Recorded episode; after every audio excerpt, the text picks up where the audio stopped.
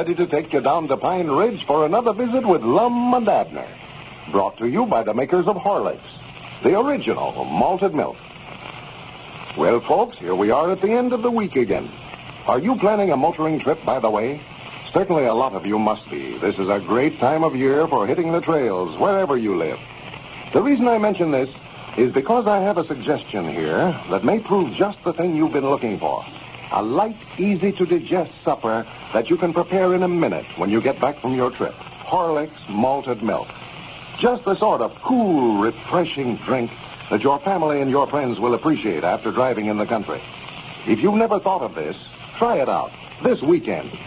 Make up a pitcherful and keep it in the refrigerator ready to serve your family or guests. Once you've bought a package of Horlicks malted milk, you'll never be without it again. Horlicks has so many other uses in the home. Your druggist keeps it in both natural and chocolate flavors, whichever you prefer. And now, let's see what's happening down in Pine Ridge. Well, yesterday, Lum and Abner learned definitely that Squire Skimp's threat to open up a competitive picture show was not idle talk, as he has rented the lodge hall in Pine Ridge and also the chairs they had planned to use. Well, this leaves the old fellows with the problem of finding seating accommodations for the audience they expect to have. And as we look in on Pine Ridge today, we find Lum and Abner down at the Jot 'em Down store discussing this new complication. Listen. Yeah, we've got to have seats of some kind, Abner. We can't expect folks to just stand up and watch the show. Well, we can't afford to buy new ones neither. Them things runs into money. I don't know what to do. I never slept a wink all last night worrying about it. Of course, we might could get them seats over at the schoolhouse for the summer. School ain't out now till fall. No, them seats wouldn't do that. Now, They're, they're too little, most of them. Well, we could just let the children sit in them little ones. Well, you couldn't get children to come out to the show if they had to sit down at a school desk. Especially this time of the year, they want to get as far away from one of them things as they can. Yeah, I reckon so. But the road folks could sit in them if they could get in. No, no, th- them seats wouldn't do. It wouldn't look right anyway having folks sitting around at them desks looking at the show. Well, I thought you'd already made arrangements with Mose Moose to rent them chairs from a lodge hall. I did. And I jumped Mose about it this morning, but he says Squire called a meeting of the trustees of the lodge yesterday and made him a proposition to rent the chairs, lodge hall, and all. Yeah. The Squire's one of the high officers in the lodge, and he'll do my nigh anything he says. Uh, you ought to got Mose to put that in writing when you made the deal with him. Well, I never thought about Squire or anybody else opening up a show again. Yeah. I wish we'd have thought about renting that lodge hall. That's just going to make a dandy place for a picture show. I never had no idea they'd rent it. They never have let it out before for nothing. Yeah. Well, I'm just afraid we're going to have trouble on ever finding any seats around here. Yeah, we'll find some now. If Squire Skimp thinks he's going to keep us from opening up our picture show just by renting them chairs, he's just got another thinker coming. I'm more determined than ever to make a success of it now. Well, I'm just glad we got started when we did. We'll be opened up and doing a big business before he gets that place ahead of his over there ready. Oh, yeah. yeah, we've got the music all arranged for her and the moving picture machine bought. Yeah. Old Cedric's already learned how to run it. We've got to jump on him all right. yeah, he'll find out he's bucking up again the wrong fellas this time. Oh, yeah. He'll be bankrupted in two weeks' time. Wait till he starts trying to order some moving pictures. I've got all the pictures that drummer had to sell that was in his town already bought for us. Yeah, that's right. Just can't wait to see them things. Wish we could open up tomorrow. Well, I was talking to Ezra this morning. Uh, he says uh, carpenters ought to be through over there by the middle of next week. Yeah, I wish they'd hurry. Well, he's got Forrest Lewis. He's a pretty good hand with a carpenter, uh, hammer and saw, you know. Yeah. Well, I just hate for Squire to get opened up first. That's what I'd say. Well, I've got every carpenter in town working on it over there. Danny, it's, it's right smart work to change in a cotton warehouse to theater that way. Oh, yeah, yeah. And to put that ceiling in it and make the floor slanting that way and change up the front some. Lot to do. Uh, I believe that was our rain one, Ron. Oh, yeah, might have been. I wasn't paying no attention. Well, I wasn't either, but I think it was. Hello. This is the Jot 'em Down store. I'm Edwards, manager of the Pine Ridge Planetarium, doing the talking. You always get that in. Mom? Read what? Oh, yeah. Well, we ain't got nobody here right now, Sister Simpson, to do the delivering. Well, I guess I could, but uh, why don't you call Dick Huddleston's store? He keeps good stuff down there. Oh, Well, me and Abner's awful busy here right now. Well, yeah, sure, we appreciate your business, but we can't just draft everything to bring you over a can of baking powder. I say, we, hello? Hello? Yeah, she must have hung up. Reckon what she got her back up about. She wouldn't care whether we got any seats for a picture show or not. Well, yonder comes Grandpap now, Lum. He could have delivered them. Yeah, well, let her go. She won't stay that way about it. We can't be running around here selling a dime's worth of this and a dime's worth of that. Our time's getting valuable. Oh, yeah, yeah. Yeah, it's a good thing you never got here no sooner, Grandpap. You'd have had to make a deliver. Well, I reckon I won't be delivering no more groceries for you fellas, though. Huh? Won't be delivering no more. No, I just come over to tell you fellas I'm quitting. Well, I'll be dead but Huh? I knowed it. I knowed the minute that we give you that job of playing that player piano of yours over there for us at the picture show, why, you'd start getting dependent. Yeah, we're going to need you here in the store more than ever now, Grandpap, since we've got the picture show business to look after, too. Why, sure. Well, I wouldn't have time to work down here now, nohow. Oh, well, now, you you you just have to furnish music over there of a night.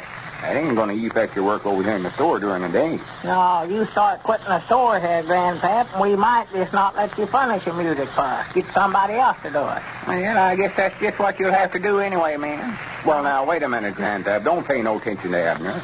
We ain't fired you yet. No, not yet. Well, you ain't going to get a chance to fire me, Abner Peabody, for I ain't going to work down there. I've got a job paying me better money. Doing what? Playing the piano, same as I was going to do for you fellas. I'm starting to work for Squire Skimp tomorrow. Why, Skimp? Yeah, he's putting in a picture show over there in the lodge hall. Well, we knowed about that. Yeah. I hate to quit you fellas, especially before I even get started, but I've got to look out for myself, get the best I can for my talents. Hell, playing a player piano. Well, I don't blame you for that, Grandpap, but how much is Squire giving you? Six dollars a week, just twice what you fellas offered me. Well, I'll swan to goodness. Did he know that you was aiming on furnishing the music for us? Yeah, he said that was the reason he was paying me such wages as that. Well, that sounds just like him, yeah. Uh, supposing we raise them wages a little, Grand Grandpap, give you a little more than he yeah. Well, it's two hundred now, Lum. I signed agreement. Contract to furnish the music at that price for three months. Well, I'll do it. He'd do anything. Is him making a man like you sign a agreement. If I'd have had any sense, he'd have did the same thing with us. Well, I expect I better be going, fellas. I hope you boys don't feel hard at me over. Well, we couldn't hardly blame you for getting all you can, Grandpa. No, we ain't blaming you, Grandpa. No. Well, I want to run over and tell Charity the good news. I'll see you fellas later. All right, Grandpa. So long. Hmm.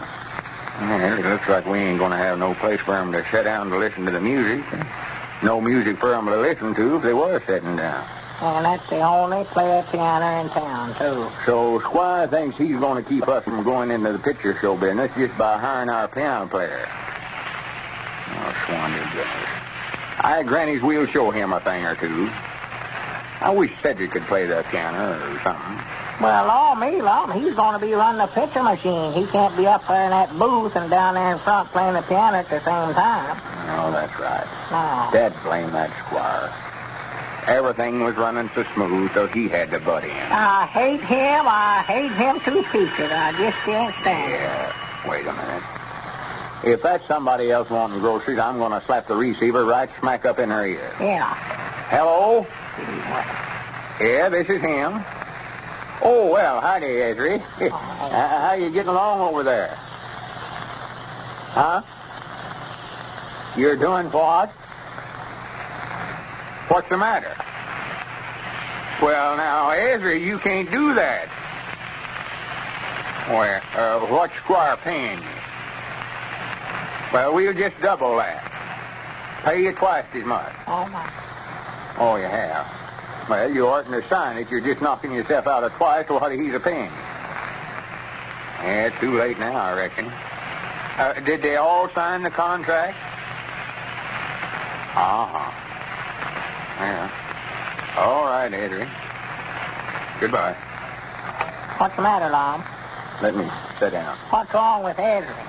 Why, him and all the rest of our partners over there quit and went to work for Squire. Well, I'll be dead blamed. It just looks like there ain't no one thing that feller won't do. He's a snake in the weeds if ever I seen one. Well, that just about winds us up there, Lum. We had every partner in town working for us. Well, that ain't going to stop us, I'll tell you that. I granny we're going to open up that picture show if we have to finish it ourselves. Well, for the land's sakes, look coming in yonder, Lum.